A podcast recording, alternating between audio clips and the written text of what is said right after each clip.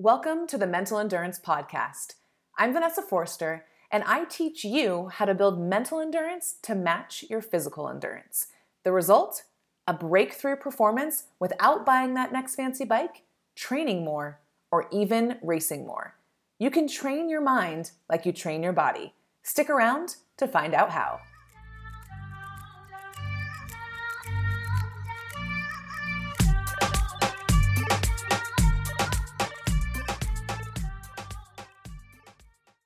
Hello, beautiful people, and welcome to episode 13 of the Mental Endurance Podcast. Lucky number 13.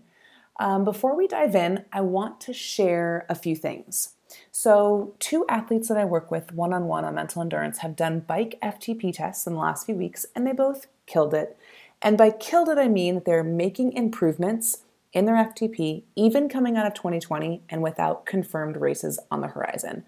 This is the kind of stuff that really, really inspires me to share more about why this mental endurance work matters. Because when you learn how to train your mind and manage your mind around circumstances changes like the world, and you learn how to use your emotions as fuel, similar to what I talked about in last week's episode, you don't wait to see improvements later. You create the opportunities to see your improvements now. And then we celebrate those improvements along the way.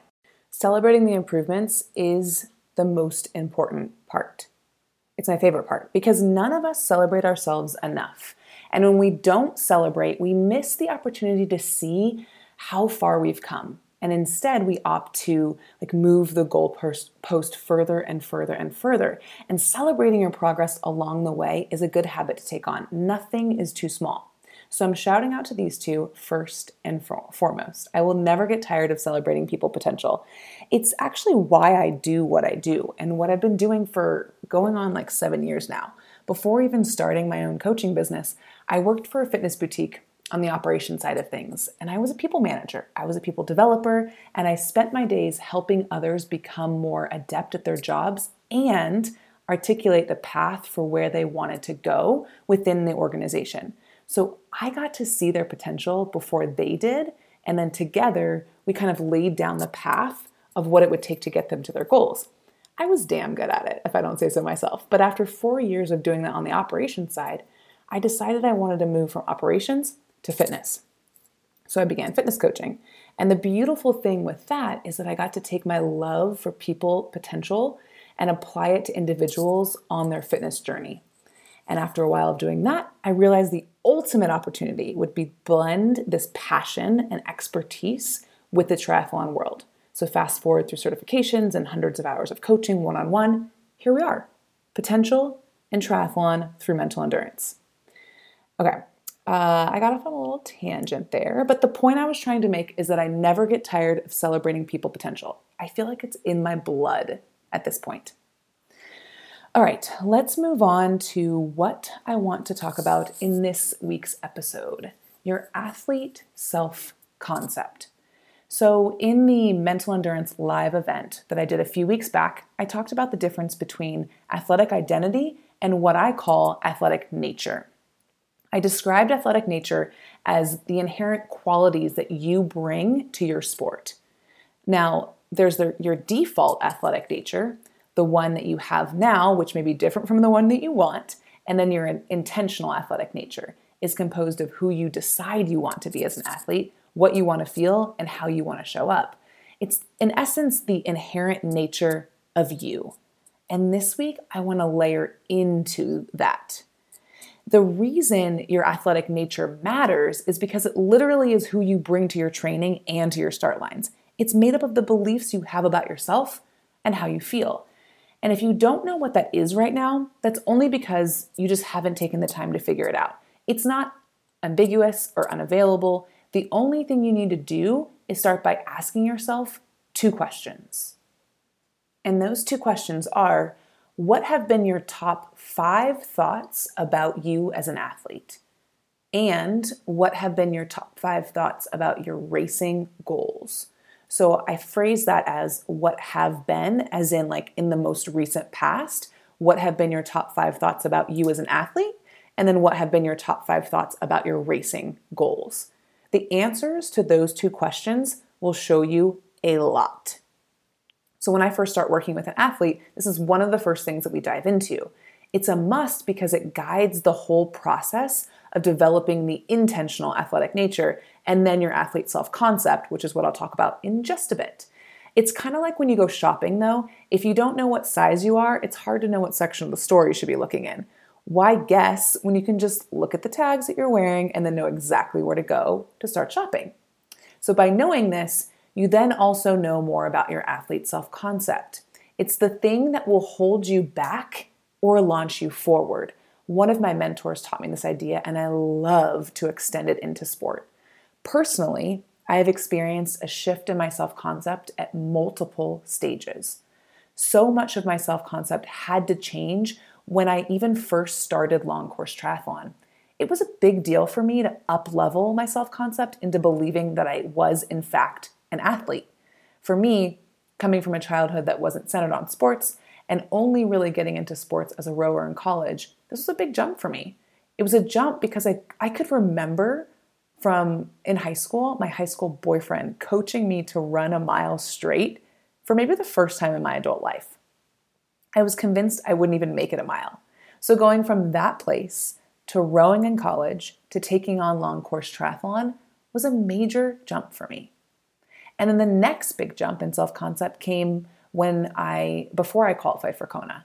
That year, I had to really step into not just being a committed athlete, but an athlete that stands for bold goals, whose audaciousness is that a word? I think that's a word. Audaciousness is an example of what's possible for others.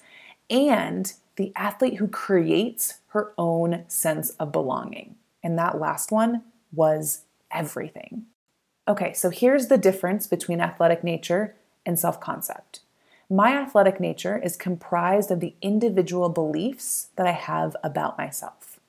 And while these beliefs are important, my self concept is the way I see the world interacting with me and how I'm interacting with the world. So it's not just a single belief, but the entire concept of who I am and the belief I have about how others perceive me. And then also, all of that impacts how I interact in the world. So, I'm going to give you an example so that you can really see how this plays out, because both are important, but they're distinctly different. I remember very clearly about four years ago when I realized I needed a major overhaul in my athlete self concept. Before Danny and I moved to Bozeman, we used to live in Salt Lake City where there was a much larger triathlon community. And the team we were a part of had a fantastic mix of all ability levels, including some pretty fast people. And when we first joined them, it was that kind of like getting to know you phase where we were trying to figure out where we fit in. But we were like all in with this group because they were so inviting and welcoming and fun, and we just wanted to be there all of the time. That's one of the reasons why I love triathlon, to be honest. The community is everything. And I remember doing an indoor bike time trial one Saturday morning. I think there were waves or something, and Danny and I were maybe in a second wave. Everyone was there. It was the best kind of indoor bike party. But on that time trial, I remember really feeling out of place, like I didn't belong in that room doing that effort. I hadn't really done time trials before, I had no idea how to pace it, and I was fatigued from the week's worth of training. I finished it, but my power was not where I hoped it would be, and I didn't finish in the rankings where I really wanted to be.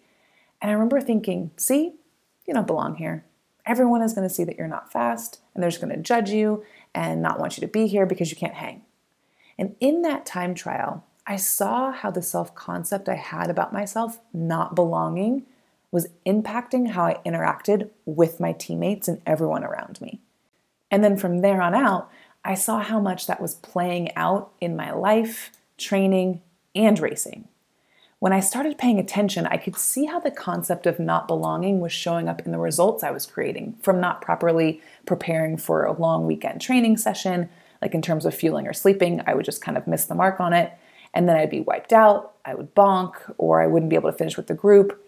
Or maybe I was being invited to join in on a session and then I would write myself off as not fast enough as a reason to turn down the invite.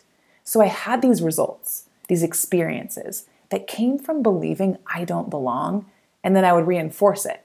I'd be like, see, I don't belong there with them. And I saw this happening so often. And I would try to change something. I would have weeks where I would try to do things differently. I would try to hang on to belong with them, like roll out of the parking lot for a group ride on time or start my run off the bike with them at the same time. These these actions that I would try to take that would force me to see that I could belong, that I did fit in. And I would try these, and inevitably, I would lose it. And I would just feel like it's another example of not belonging. And after that time trial, I remember feeling so embarrassed. And then I had this realization if I really wanted to qualify for Kona, it didn't matter how much I tried to change my training session preparation or talk to my coach about my fatigue levels, or even if anything changed in how I was training or how much I was training, none of that would be enough. Honestly, none of that would matter if I didn't actually change my belief about not belonging. Nothing was going to shift physically if I didn't shift mentally. And it wasn't just about changing that one belief of not belonging, it was about shifting my entire self concept into being someone who created her own sense of belonging and created the results that come from that. It was about interacting in the world from a place of belonging and having self trust and self respect when less than ideal circumstances arise or with like undesired outcomes. So, taking it back to that time trial, I could not keep believing I don't belong, and not just for the sake of it being a completely low quality thought that kept me scared of the exact training sessions that I needed to progress, but because it was a reflection of how I was treating myself. And I was treating myself with judgment and ridicule, especially in those times when my watts weren't where I wanted them to be, I needed to change this belief in myself and also change the way I engaged with those circumstances. I had to stop using the results of the time trial as evidence that I don't belong. I decided that instead, I was going to exemplify self trust and self respect in the way of trusting that the effort that I put in is exactly what I had to give and respecting the outcome as one more of a progress point instead of shoulding on myself. That's S H O U L D, which is interestingly enough exactly what I would think of someone else who might have been riding next to me on that time trial or any other ride for that matter. I had to be willing to give myself the same respect that I would easily offer to anyone else.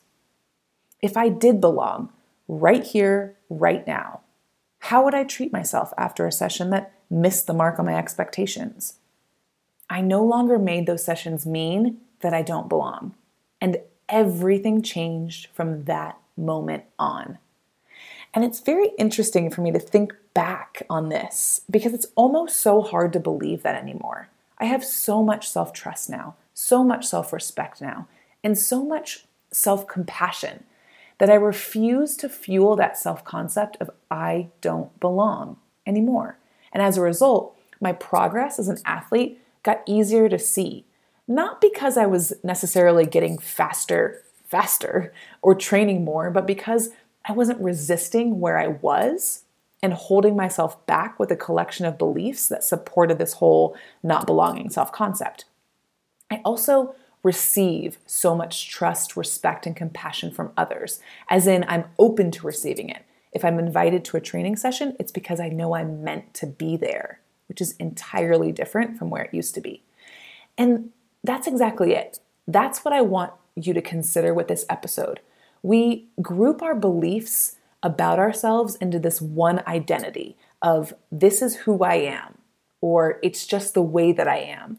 And really, it's just a set of beliefs we've developed over time into a concept of ourselves, and then we go and prove it over and over and over again. So, here are some other questions to consider Who are you being day to day in your training? And what are the thoughts you want to have about yourself as an athlete? And then, how are the answers to both of those questions impacting how you interact with the world around you?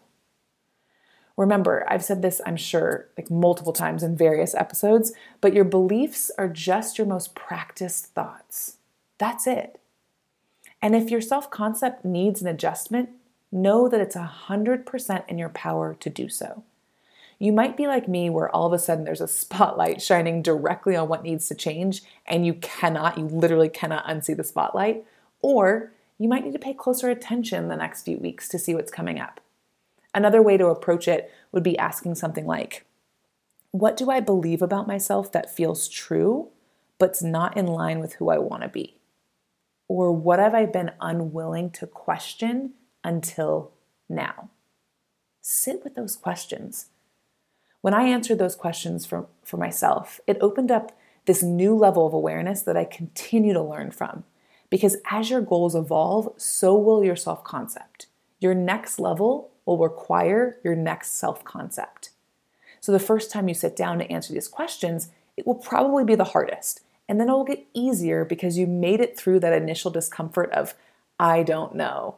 And you've proven it to yourself. You do, in fact, know. And you're resourceful and you can get to the juicier answer because I don't know is not juicy.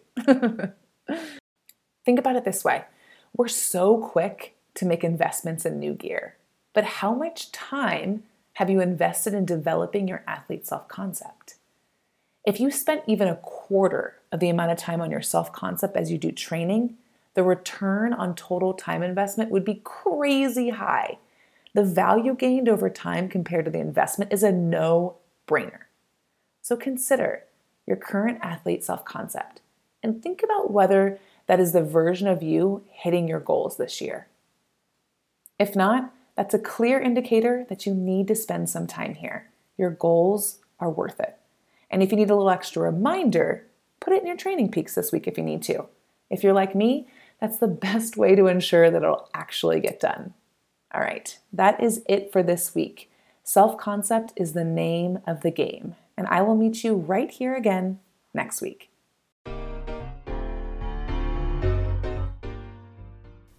Hey, feisty folks. Jamila here, the Feisty Team Community Innovator. In June of 2020, we launched the Feisty Team to help you all stay feisty no matter what the year threw your way. Over the last six months, we've come together as a team to try and make the world a feistier place and connect with other like minded friends in triathlon and endurance sports. We meet every month and bring in experts that can help us on the path to building feistiness in ourselves and others and create meaningful change in our sport and community. The monthly subscription is only $22 and you'll get monthly feisty huddles and webinars with expert guests, big sponsor discounts, swag, and monthly prizes, challenges to stay motivated, a community of feisty like minded friends. Plus, we are adding new initiatives all the time, like our new book club and virtual workouts. Go to feistyteam.com to join us and become a part of the feistiest team in endurance sports so we can crush 2021 together. That is feistyteam.com.